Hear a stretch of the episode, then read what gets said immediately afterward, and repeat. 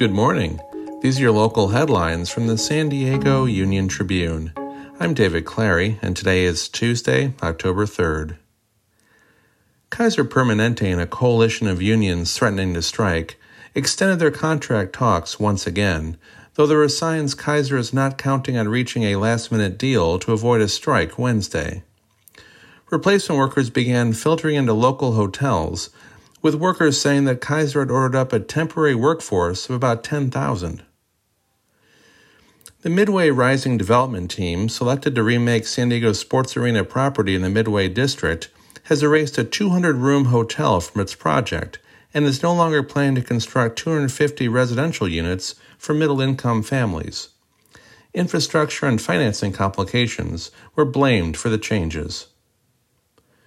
Padres chairman Peter Seidler issued a press release in which he voiced support for his leadership team.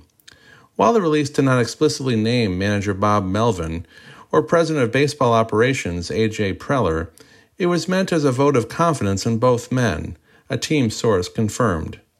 But the statement also confirmed reporting that everything is on the table in terms of potential changes. You can find more news online at san diego uniontribune.com. Thanks for listening.